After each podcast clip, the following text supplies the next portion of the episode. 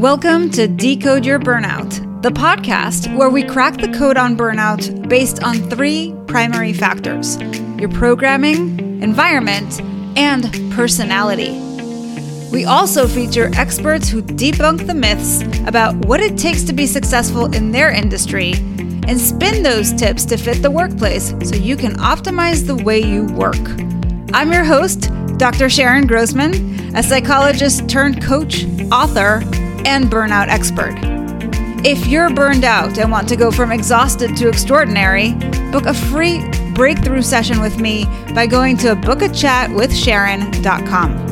And if you want to see how you're doing and what to focus on next, download the Burnout Checklist. You'll find the link in the show notes or go to bit.ly forward slash check your burnout.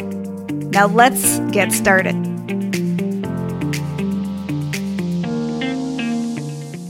Hello, Decode Your Burnout fans, and welcome to another episode with me, Dr. Sharon Grossman.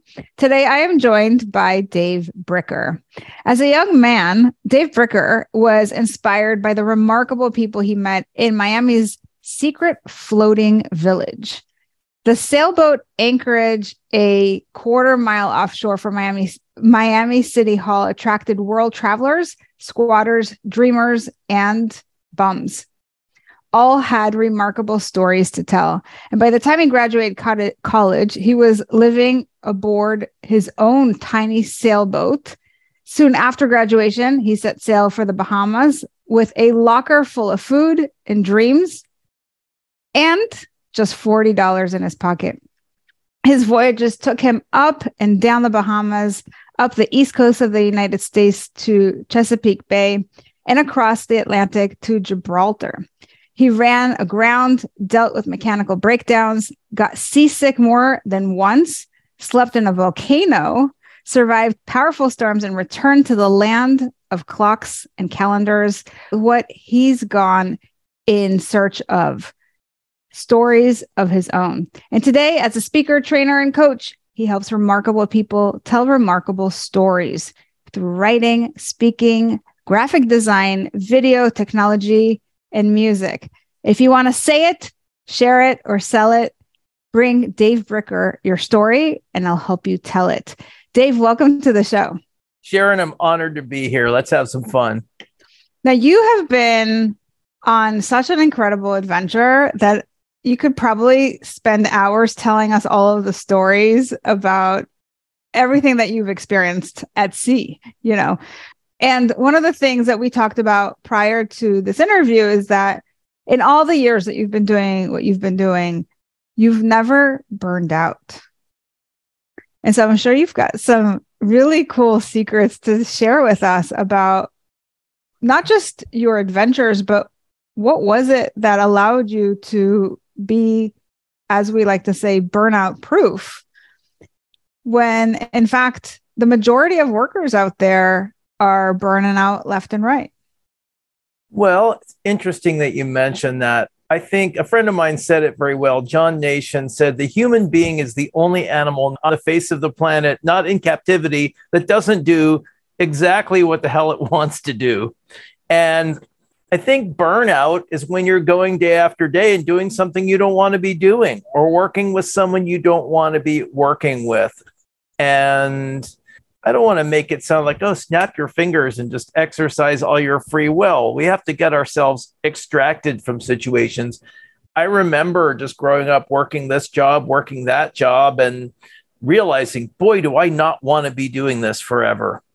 And so I plotted a course for not doing menial things forever. I don't mean that to put anybody down. I have great respect for people who wash dishes and wait tables and whatever they do. I'm a big tipper because I know what people put up with.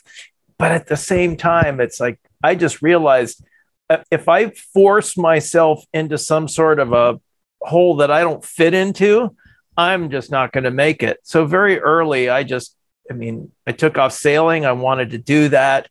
And I've been working for myself most of my life. And I appreciate where you're coming from. And I also want to just add that people burn out not necessarily in menial jobs, right? Like you can actually be a dishwasher and love what you do and never burn out. And you can work in a job, whether it's for yourself or someone else, where you burn out. And sometimes it's because of all these other factors that you mentioned, but sometimes you can love your job and still burn out. So there's all kinds of things that lead people to burnout. I think what you're kind of saying is the key to your success is really feeling passionate about the work that you do and having the freedom to live the kind of life that you now live, which incorporates, you know, if you want to get on your sailboat or if you want to take some time off, you have that flexibility. Is that about right? I think so. It's also, look, I think there are people who have a high tolerance for doing repetitive things. There are people who love the pressure of leadership. And when I assess myself, I just realize if I go work doing the same thing every day, I don't care what it is, I'm going to burn out because I need to be doing some sailing. I need to be doing some writing. I need to be playing some music. I need to be writing some code. I need to be doing some graphic design. If you take any of the one thing, any one piece of what I love to do and say, there, you're good at it, do it all day, I'm going to burn out really fast. That's me and my makeup. So maybe it has to do with assessing what do you need? Do you need a lot of variety in terms of what you do? Or do you need that structure? As long as you know what you're going to be doing every day, you feel safe. I don't judge either way. I'm just one of those people. I need a variety of tasks because I can start to burn out on writing and all the letters start to fuzz together. It's like, okay, time to switch into a visual mode. Time to switch it. I mean, if I can switch gears all day, then I can be really productive all day. So maybe I deal with little mini burnouts all day long. And, but I've got other places to go. I'm not trapped in those things. Yeah, I wouldn't necessarily call those mini burnouts because burnout is something that happens as a result of some chronic stress. But what I do want to say is that, you know, I have a background in psychology and that's kind of how I started. And one thing I know is that what creates stress for a lot of people is the stories that they tell themselves about what's going on around them. So whether you're that dishwasher and you have that menial task, or you're somebody who is constantly switching gears and doing lots of interesting things, there could be lots of different stories that can lead the person switching gears to burnout where the dishwasher is not. So what we really need to focus on is what is the message that you're living by? And I know as a storyteller, this is your expertise. And so I'm curious, what advice do you have for people who are maybe stuck in their story? There are a lot of different stories that people can get stuck in. And of course, as a psychological professional, you have training to deal with a lot of those stories. So there's the self doubt story. I'm not good enough. I'm not smart enough. I'm not attractive enough. I'm not fast enough. I could never do that. And all of that down talk, which we all do to ourselves. That's part of the human condition. But when we begin to believe those stories and stop pushing back against those stories, maybe I can do it. Maybe I am attractive enough. Maybe I'm smart enough to figure this out. And look, we're going to succeed some of the time and fail some of the time. But if you believe that I can't do it story, you're never going to succeed at anything except at being a failure because you're listening to those voices of self doubt. So there's one story, the I can't do it story that we all need to fight to overcome. Another one is never play the victim card on stage or in life. And Sharon, we're both speakers and we've watched a lot of speaker coaching and things like that.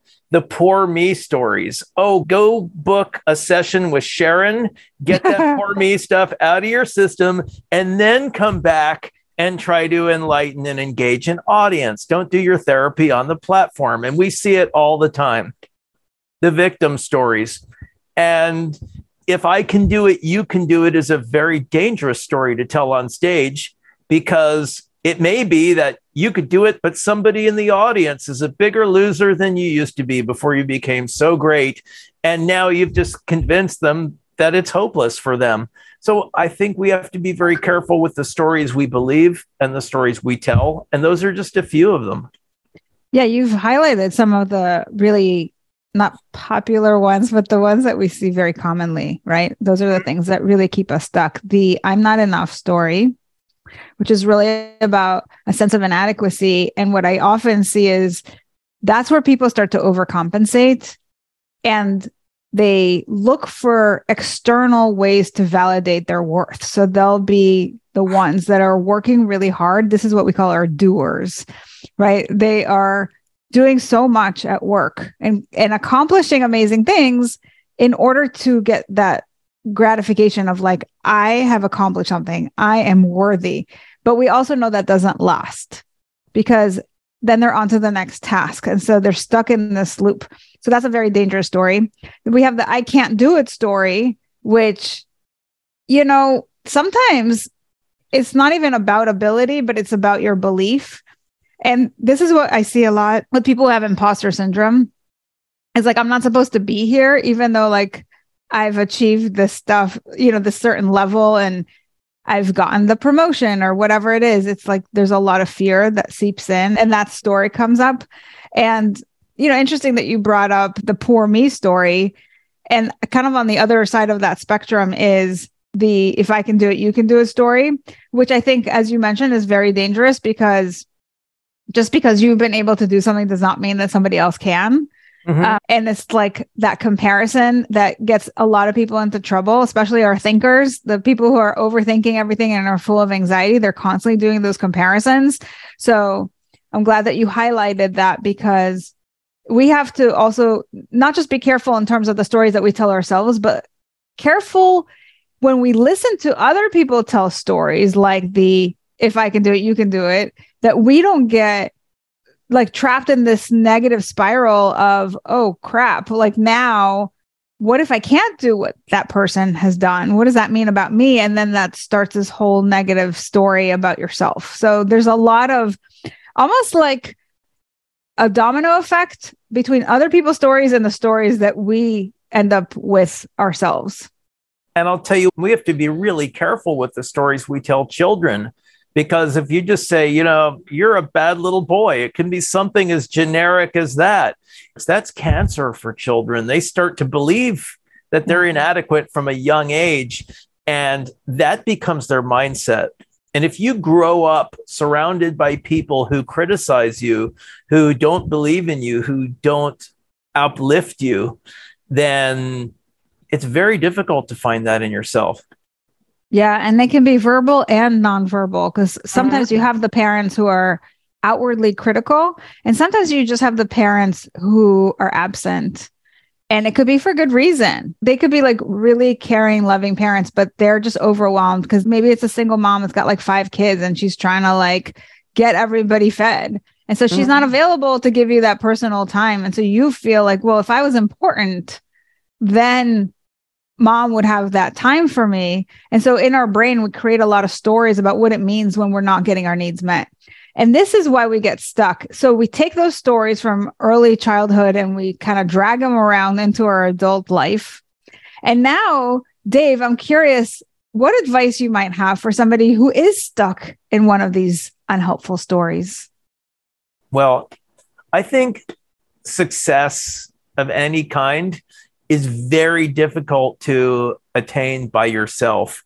I know that I've had some wonderful mentors in my life who have encouraged me and they've worked really hard on me to get me unstuck from some of my stories. I'm not immune to this stuff. That's part of being human.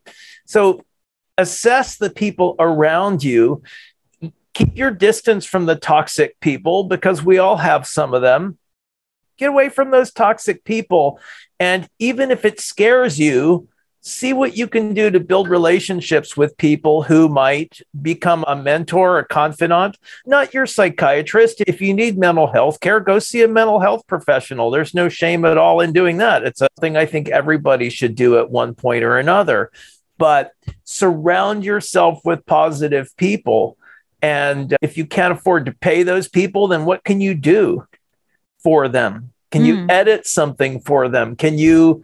I mean, I can think when I was getting involved in the speaking business and some of the speakers I admired, it's like, can I help you with your editing or writing? What can I do? I'll run sound for you. I don't care. I want to be of value to you in some way. And you find out who the takers are very quickly. But then there are those other people who they recognize that you really want to succeed in whatever way you define that.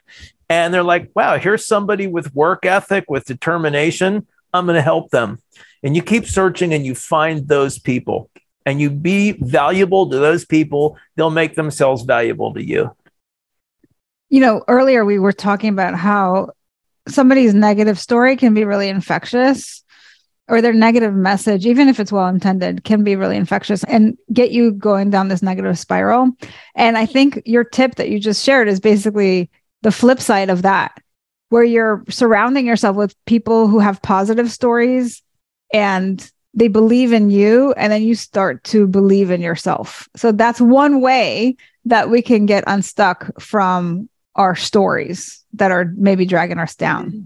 And Do you have any other tips? Other tips. Yeah, I think another story that people get stuck in is that success is a destination and happiness is a destination. And you're never going to quote unquote be successful because if you're learning and growing, there's always another level of success. You're never going to quote unquote be happy because happiness comes in waves. If you take somebody's challenges away from them, look at what happens with young people win the lottery or something. First of all, 70% of lottery winners go broke within two years. Isn't that astonishing to think about? But we see people all of a sudden they inherit a bunch of money, something happens, and it's the yachts and the airplanes and the multiple houses and the Lamborghinis. They're always searching what's the next thing? What's the next thing? This one's going to make me happy. Well, that's cool. Let me park it in the garage and get a blue one to go with the yellow one. Now I'm happy. Well, this endless pursuit of stimulation, we love struggle. And it's the people who believe that one day I'm going to be done with all my struggle and I'm just going to what? Sit on the couch and watch TV and eat potato chips. You could do that on welfare, right? And skip all of that intermediate part. So I think happiness is a journey, success is a journey. And instead of feeling like you're not there yet and you're never going to get there, look at what you've already accomplished. Do you have food, love, and shelter? Well, a lot of people, even in our wealthy United States of America, don't. That's an accomplishment. That's a piece of success. Do you have any kind of education, whether it's formal or you've read a bunch of books? Have you done something creative? Are your kids happy? Is your partner happy i mean are you involved in a in a relationship that's constructive and warm or take stock of the things in your life that you have, that you have done, and what Susan Ford Collins calls success filing. Even the small ones. Did you remember to take out the garbage? Tick the box. Life is a series of little tiny successes. And too often we focus on what it's going to be like one day when we go to heaven and we forget to live. Yeah. And, you know, you mentioned some really interesting things. And it brought to mind a story about, speaking of stories, a client that I am working with, right? His story is I am supposed to work hard. And he's been very successful. And now he doesn't have as much to do because he's been able to delegate a lot of the stuff out. And so this is a guy who was maybe used to working 80 or 100 hour weeks. Now maybe has like 30 hours a week worth of stuff to do. So the first thing he did was fill up that time with just stuff that didn't really produce much. And, you know, when we looked at it, we kind of stripped it down. It's that story about this is supposed to be like, I'm supposed to be busy. And when I'm not, then we get into anxiety. It's like, oh, something is missing, right? I've got to fill it up. I've got to fill up the space. So I think we have to also be careful about the things that we're so used to that are so familiar to us that if they're not serving us, we got to find out what is that story that's driving us underneath it and find ways to rewrite that story. Yeah. I also think that part of that is one of the things that's very gratifying is to help other people. Now, if you've got money and you can give away money to a good cause, well, good for you. That helps other people. But What about like, oh, you've got all this time on your hands? Mentor somebody, find a college student or find somebody who well, you can help out. Take someone under your wing or go serve food to the homeless or whatever. Engage, take what you've got and engage with somebody else's story and be the guide in their story so that they can become the hero. Oh, Plenty that's of things for us to do with our time. Yeah. Okay. So I want to just recap everything that you've shared already because these are really, really important tips, especially for people who are really stuck in their story. So, number one is you want to stay away from toxic people and build relationships with others who may mentor you. Because when they believe in you, you can start to believe in yourself. Secondly, remember that happiness comes in waves. So instead of focusing on this destination that you tell yourself you're never going to get to, look at what you've already accomplished and celebrate your success. And thirdly, help others engage in someone else's story. And I think when we do that, not only do we uplift them, but it adds to our own story about ourselves because you can say, wow, look at me. I am now helping others. And that's a really great feeling. So these are all fantastic tips about how people can start to think differently about where they're at and get unstuck. Now, Dave, I know that you don't typically just talk about getting unstuck from your stories, but you're talking about how to create stories as you go about your business, whether it's speaking or whatever it is, you know, sales, things like that.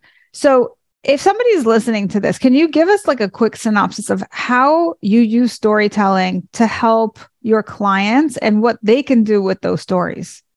Okay, I'll give you the real nutshell version. So, the golden rule of storytelling is that stories are always about people. They might be about talking animals or aliens, but at least metaphorically, stories are always about people. So, if you're not talking about people, you're not telling stories. If you're not telling stories, you're not connecting. And if you're not connecting, you're not selling. Now, I know mm-hmm. some of our listeners like, oh, we said the S word, selling. But selling is not a process of getting people to part with their money. Transaction happens after the agreement to, to sell. You're selling your relationship worthiness. You're selling people on the value of what you have to offer, whether it's a product, a service, whatever it is. Anyone who has asked for a raise or a date or tried to put a child to bed is selling. It's persuading, influencing people, and we're all engaged in it all the time. But if you look at most of the marketing, it's either, hey, buy my stuff, no warm up, no engagement, nothing having to do with anything but here's my product, buy it, please. And that's a waste of time because there's no relationship building going on. There's no storytelling. There's no connection. We see so much of that. And then we see people talking about prices, processes, ingredients, and data. And what people care about is themselves. So, mm-hmm. sales is the process of changing the conversation from price to value. That's such an important thing for us to maybe end with because, you know, as you said, this is something that we do in everyday conversations, whether we realize it or not. We're constantly selling ourselves. And with that, there are specific situations where you might want to hire Dave to help you craft a story, whether you're going on a job interview or asking for that raise or, you know, in some other way need to quote unquote sell yourself. So if somebody is interested in checking you out, Dave, where should they go? They should go to Story Sailing, S A I L I N G, storysailing.com. And I've been posting on the internet since uh, people thought internet was a hair product back in 1995. so I'm really easy to find. I just have thousands of posts all over the web. If you can't find me, you're probably need to buy a computer.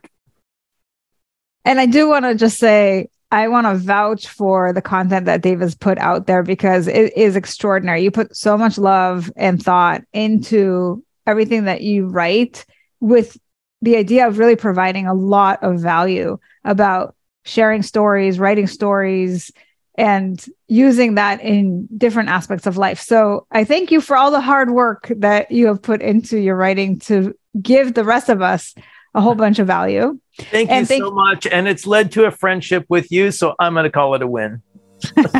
Love that. So thanks for coming on and sharing those great tips. Now, for all of you thinkers out there, what did you think of the show? If you are a feeler, how did hearing this make you feel? And for all of you doers, what are you going to do based on what you've heard? Now, regardless of what your personality code is, my goal is to spread the word that burnout is a unique experience. And by decoding it, you can find solutions that are equally unique to you. Help me spread this message by subscribing to the show on Apple or Spotify and leaving us a review telling us what you think, feel, or do differently because of the show. If you're watching us on YouTube, you can leave me a comment or questions to answer in future episodes. And please recommend the show to anyone struggling with burnout. And if you're ready to take the next step with me to DYB, go to decodeyourburnout.com and I'll see you right back here next week. Take care. Bye, everybody.